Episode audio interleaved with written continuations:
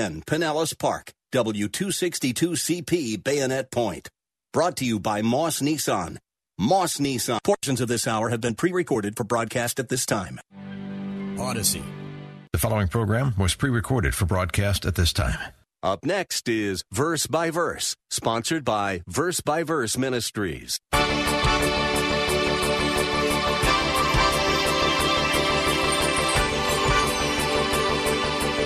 We often leave out the Lordship of Jesus Christ, and somehow we've gotten in our minds that you just trust Him as Savior here, and years down the line, you'll trust Him as Lord. Where is that in the Bible? When you receive Christ, there must be a submission to His Lordship. Now that deepens as we grow in Him. But anything short of that is easy believism, which is no believism at all. I've heard the difference between a saved person and an unsaved person put rather crudely but accurately as the difference between sheep and pigs. They both get dirty, but the pigs like it and the sheep don't. The desire not to sin and the remorse when we do sin shows us that we have been changed, and that change happens at the moment of salvation. There are other signs of conversion, and we'll get into those today on Verse by Verse. Welcome. Verse by Verse is a radio Bible class led by Pastor Steve Kreloff of Lakeside Community Chapel in Clearwater, Florida.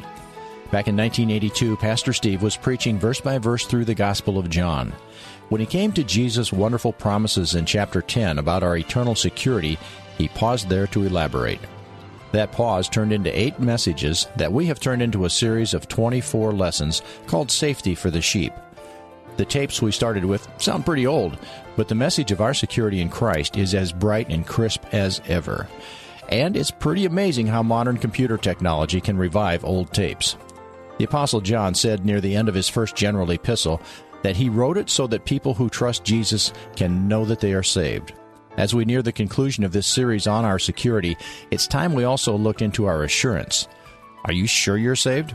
If you're not sure, it may be for several reasons. Here's Pastor Steve to help us deal with those reasons.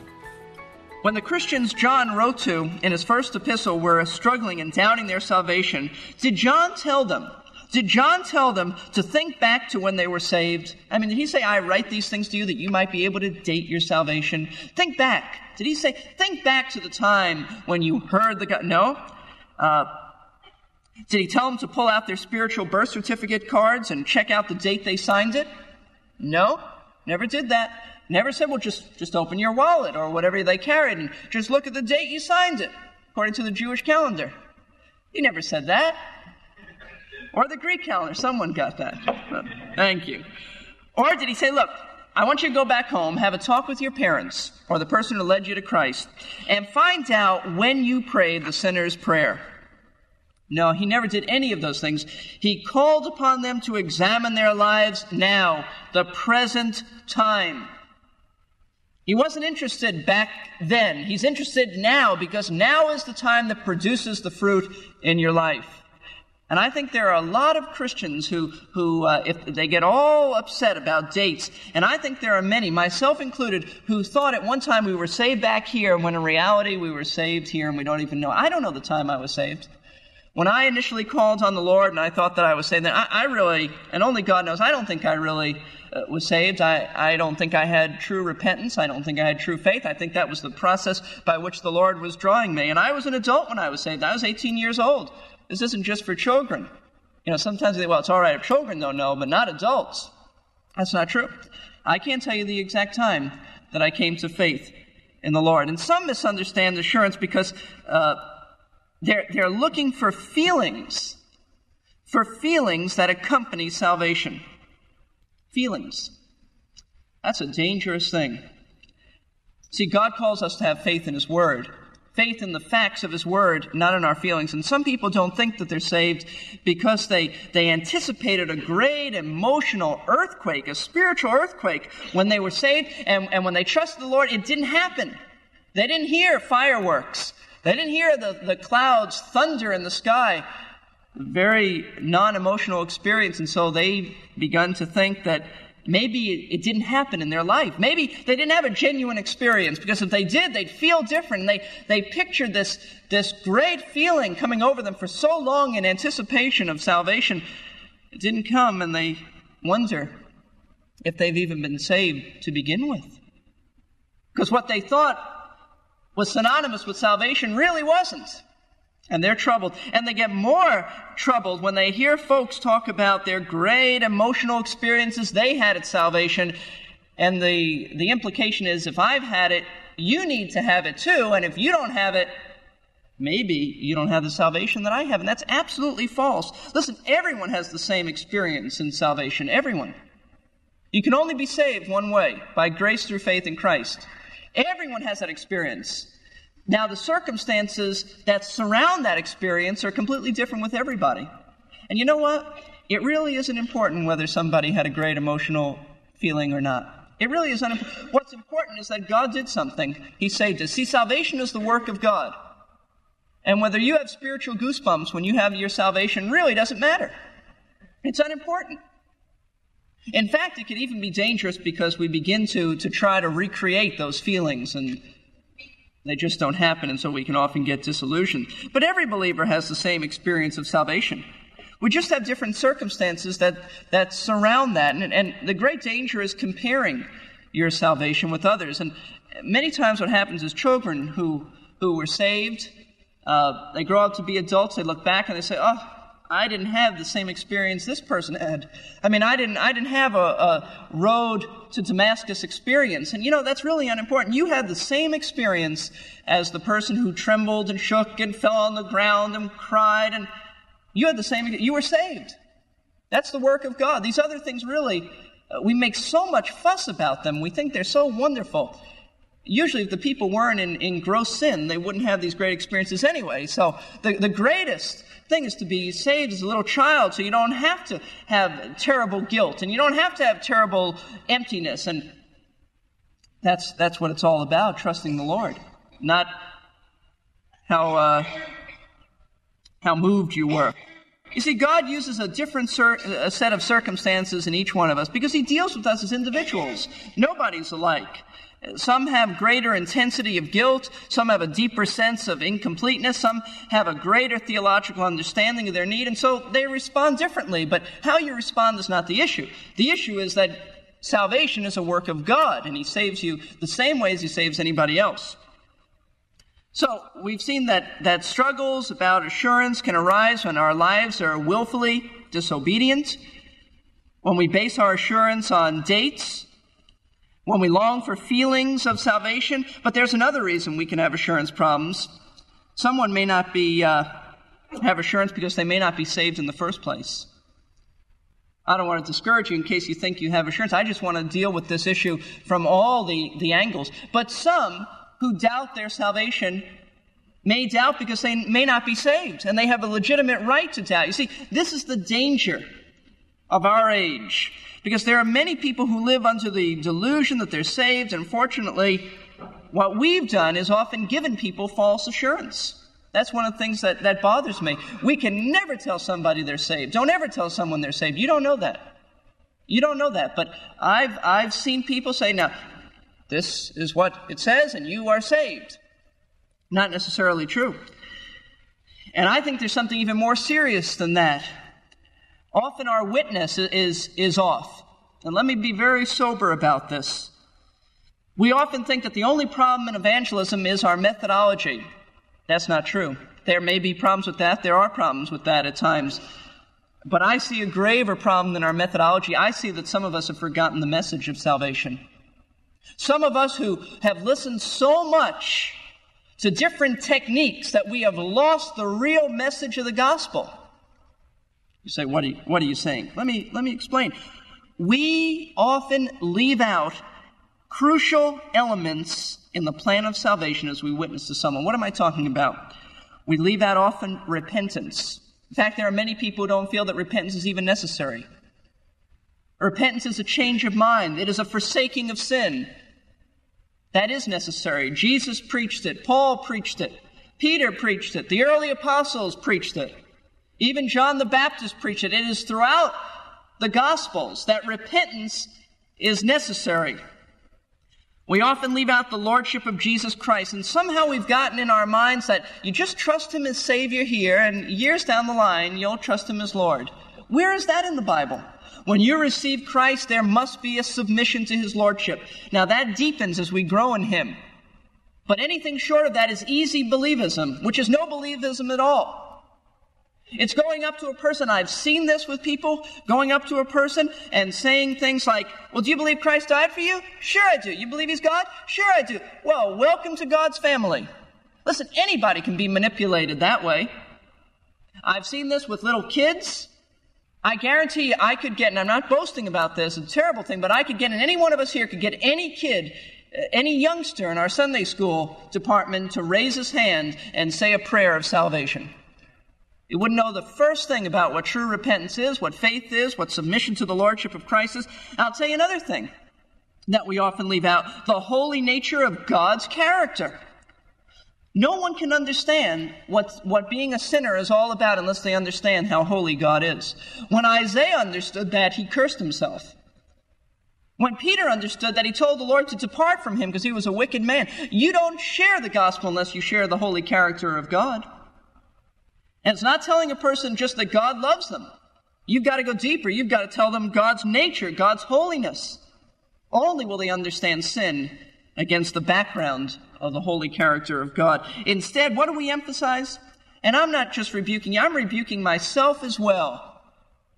And as I've thought through these things, God has deeply worked in, in my life to bring me to a greater understanding of the message that we ought to proclaim. Instead, what do we do? We emphasize going forward in a public meeting. We emphasize verbally confessing sin. We emphasize that we ought to pray with a counselor. We emphasize just ask for forgiveness. We emphasize outward things and we neglect internal attitudes of repentance and submission to his lordship. Walter Chantry wrote a book in the early 70s called Today's Gospel Authentic or Synthetic. And here's what he had to say in one of its pages. He says products of modern evangelism are often sad examples of Christianity. They make a profession of faith and then continue to live like the world. Decisions for Christ may mean uh, mean very little. Only a small proportion of those who make decisions evidence the grace of God in a transformed life when the excitement of the latest campaign has subsided, when the choir sings no more thrilling choruses, when large crowds no, no longer gather, when the emotional hope in the evangelist invitation is moved to another city, what do we have that's real and lasting? When every house in our mission village has been visited, what has been done? The honest heart answers very little. There has been a great deal of noise and dramatic excitement, but God has not come down with his frightful power and converting grace. All of this is related to the use of a message in evangelism that is unbiblical. The truth necessary for life has been hidden in a smokescreen of human inventions. On the shallow grounds of man's logic, large numbers have been led to assume that they have a right to everlasting life and have been given an assurance which does not belong to them. Evangelicals are swelling the ranks of the deluded with a perverted gospel. Many who have made decisions in modern churches have been told in the inquiry rooms that their sins have been forgiven, and they'll be surprised to hear, I never knew you, depart from me. Now, we're not against coming forward, and we're not against praying with the counselor, and we're not against having a, a room where people can be dealt with, but we're against leaving out vital parts of the gospel, and we're against the thought that that is equating salvation. That's one of the reasons that I don't give an invitation until after the service. Because I've been confronted with so many people who think that because they walked an aisle, they shook a pastor's hand, that they're saying they, they, they laid down at the altar and now they're born again. I've seen people cry at the altar. I've seen, seen people be moved deeply, but they never came to faith in Christ. See, that's not the issue. That's not the issue of that is that is simply human inventions. By the way, this is not an altar. If it was, we'd sacrifice animals here. This isn't an altar. It's a prayer rail. See, so don't don't let the culture of your day distort the gospel. Coming forward is not salvation, and I want to illustrate it to you from Mark chapter 10. I want to show you about a young man who came forward. Mark chapter 10. I'm very, very serious about this because I think that we are, as Chantry says, swelling the ranks with people who are not saved. And it's no wonder that so many don't live godly lives because they're rotten trees. And all the time we think that, well, they're just carnal. Now, maybe they are carnal. Maybe they're really Christians like the Corinthians who are carnal. But I would dare say, without ever mentioning any statistics, I would have no idea of this, but I would dare say that many people who we suspect of being carnal have never been born again to begin with. I mean, wasn't it the Gallup poll that said there are millions of Americans, millions, who are truly born again? If that's true, then something is wrong with our lifestyle. There aren't, there aren't uh, that many. I could say that as Gallup has said. There are many who think they are, but Mark chapter 10, we read about a rich young ruler. Now, this, this fellow ran forward. He didn't, listen, he didn't even run forward in a church service. He ran forward to Jesus. That's far better, right? He never came to know the Lord. Oh, he was sincere. He was serious. We would have snatched, we would have prayed with him, we would have, we would have sent him on his way, we would have given him a card to sign, we would have told him he was saved, we would have told, we would have invited him back for next Sunday. We would have asked him to be baptized and, and then suggested he become a member. Jesus never did. And we need to learn a lesson from him. Mark chapter 10, verse 17. As he was setting out on a journey, a man ran up to him and knelt before him and began asking him, Good teacher, what shall I do to inherit eternal life? Now, what better situation could you ask for? I mean, this young man came running to Jesus. He came running. And Jesus didn't even have to have small talk with him. I mean, this man said, Tell me how I could, how I could be in the kingdom. Tell me how I could have eternal life. Now look what Jesus says. First of all, if it, let me say, if it were us, we would have had him confess his sin, ask for forgiveness, sent him on his way. But look what Jesus did. Verse 18 Jesus said to him, Why do you call me good? No one is good except God alone. Now, you ever wonder why did he say that? because this man didn't recognize that Jesus was God. All he thought of was that Jesus was a good teacher, he's a good man. And he came up to Jesus just thinking that Jesus was a man, and he frivolously used a term that can only be applied to God. And what Jesus was doing is condemning this man's frivolous attitude towards the holy character of God. Do you understand what I'm saying? If this man recognized that Christ was God, he wouldn't, he wouldn't have said this. But to this young ruler, rich young ruler, he thought that Jesus was just another rabbi, and yet he called him a name, an expression good, that can only be applied to God, and Jesus is rebuking him for that. He said, Why do you call me good? And I could paraphrase by saying, You thinking that I am just a man, why do you address me as good? No one is good except God alone. What was he doing? He was stressing the, the fact that the first thing the man needs to realize before having eternal life and re- before receiving Christ is that God is good and holy. That is God's nature, and that's the thing that we need to stress. The character of God. Who He is. You see, sometimes our presentation of the gospel is man centered, and that's wrong. It ought to be God centered, right? We tell a person now, if you do this and you do this, you'll have this and you'll have this. And that's the wrong approach. That's the wrong approach. The right approach is, regardless of what happens to you, you ought to come to Christ simply because of who He is. God is worthy of our submission to His authority, and, and whether He gives you uh, this blessing or that blessing is not the issue. So we ought to be God censored in our presentation of the gospel, not man censored. Then Jesus stressed the moral law of God, verse 19. You know, he said the commandments, and he went, he went through a number of the commandments. Why did he do that? Because the moral law of God is the expression of God's holy character. You know, we need to preach law.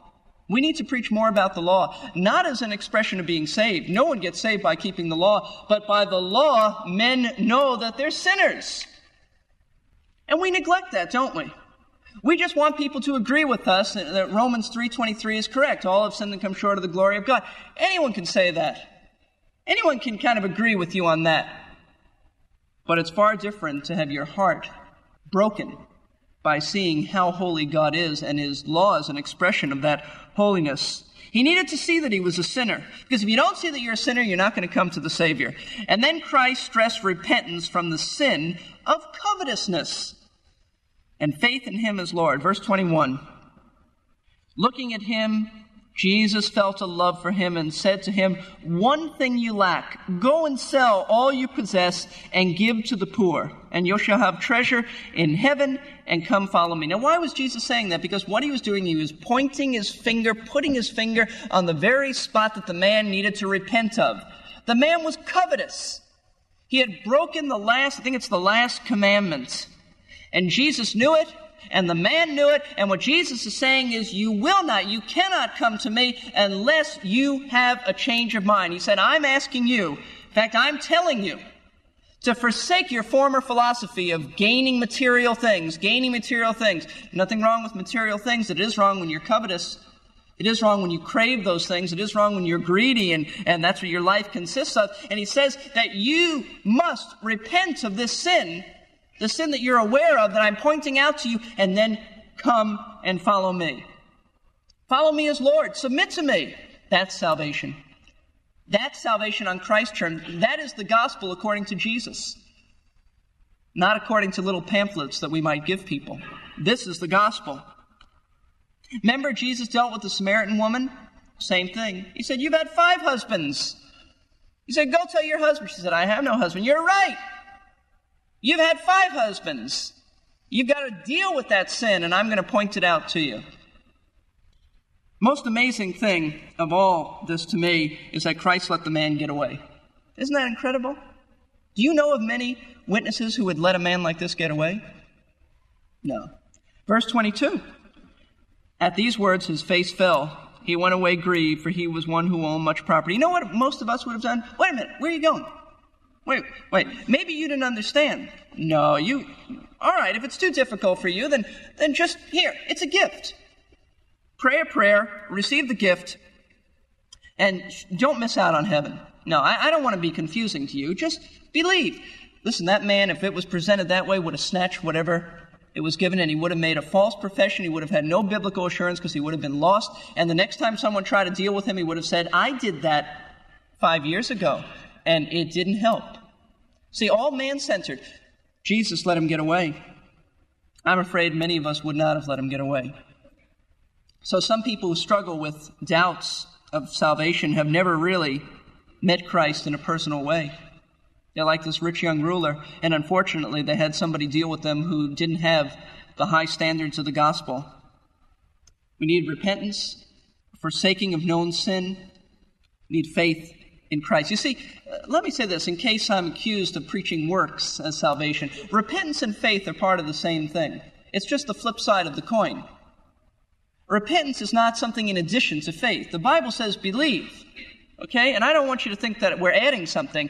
Repentance and faith are like two sides of the same coin. It, it, it all goes together.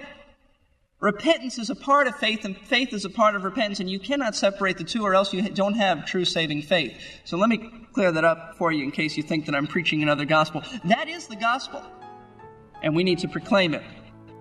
Phil Johnson, Executive Director of Grace to You, told about being a youth pastor in his first meeting with those teens. He soon learned that the behavior of the kids professing Christ was no different from that of their pagan friends. In some cases, it was worse and that led him to wonder if salvation had ever happened. He started a series of studies in 1 John, and soon kids started to get saved. The parents were extremely upset that their kids, whom they had personally led to ask Jesus into their hearts as small children, were getting the idea that they had not been saved.